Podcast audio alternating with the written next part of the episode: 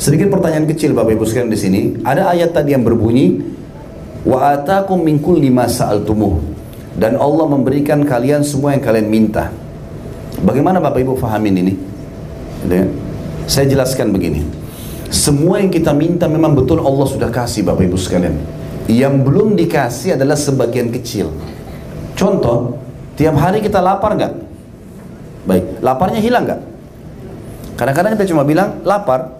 Baik, kita berusaha masuk ke toko, masuk ke restoran, makan, selesai. Berarti apa yang kita minta sama Allah, lapar. Hanya ucapan itu saja dapat makanan. Haus kita tiap hari kan terjadi haus. Tapi hilang dahaga kita, haus. Allah berikan. Tiap hari, tiap saat kita butuh oksigen. Mata kita butuh cahaya, telinga kita butuh suara. Semuanya Allah kasih.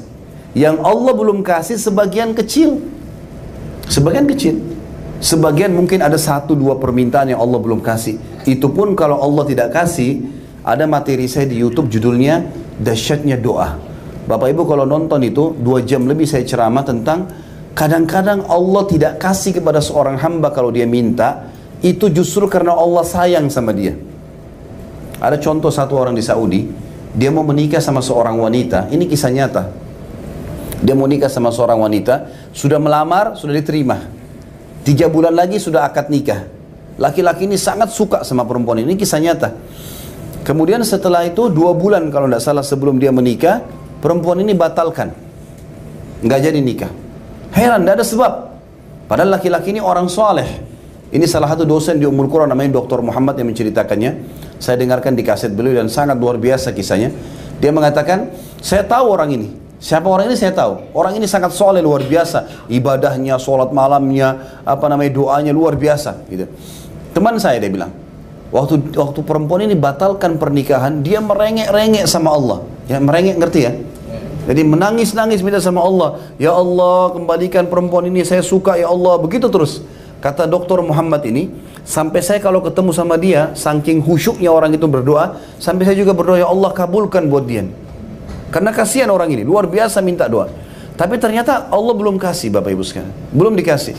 Sampai hari-hari tanggal pernikahan yang batal itu perempuan ini dilamar oleh laki-laki lain menikah. Kata dokter Muhammad, saya justru mengetahui nikmatnya Allah dan kasih sayang Allah kepada teman saya justru setelah perempuan itu nikah sama laki-laki lain. Ternyata setelah dia nikah, sebulan kemudian perempuan ini terdeteksi punya kanker payudara di sebelah kanan dan itu harus dipotong payudaranya. Tidak bisa lagi cara lain. Bulan kedua, Kanker menyebar ke payudara sebelah kiri, dipotong dua-duanya. Dua bulan nikah nggak punya payudara. Bulan ketiga, itu ada urat saraf di belakang otaknya, itu rusak, terganggu, membuat kedua matanya buta. Dan bulan keempat perempuan itu meninggal. Kata dokter Muhammad, saya justru tahu bagaimana Allah sayang sama teman saya. Karena kalau dia nikah sama perempuan itu, justru bermasalah. Ibaratnya kata Ibnu Qayyim, kalau seseorang minta sama Tuhannya, Ya Allah kasih, Ya Allah beri, Allah belum kasih, seperti anak yang minta izin sama orang tuanya. Kita misalnya punya anak, Bapak Ibu sekalian, anak ini mau berteman sama orang yang buruk. Kita tahu orang ini buruk, narkotika lah dan segalanya. Lalu kemudian dia pamit, ayah, ibu izinkan saya, saya mau main sama si fulan. Kira-kira Bapak Ibu izinkan nggak? Kita tahu orang ini buruk temannya, pasti kita tidak izinkan kan? Walaupun dia ngerengek-ngerengek.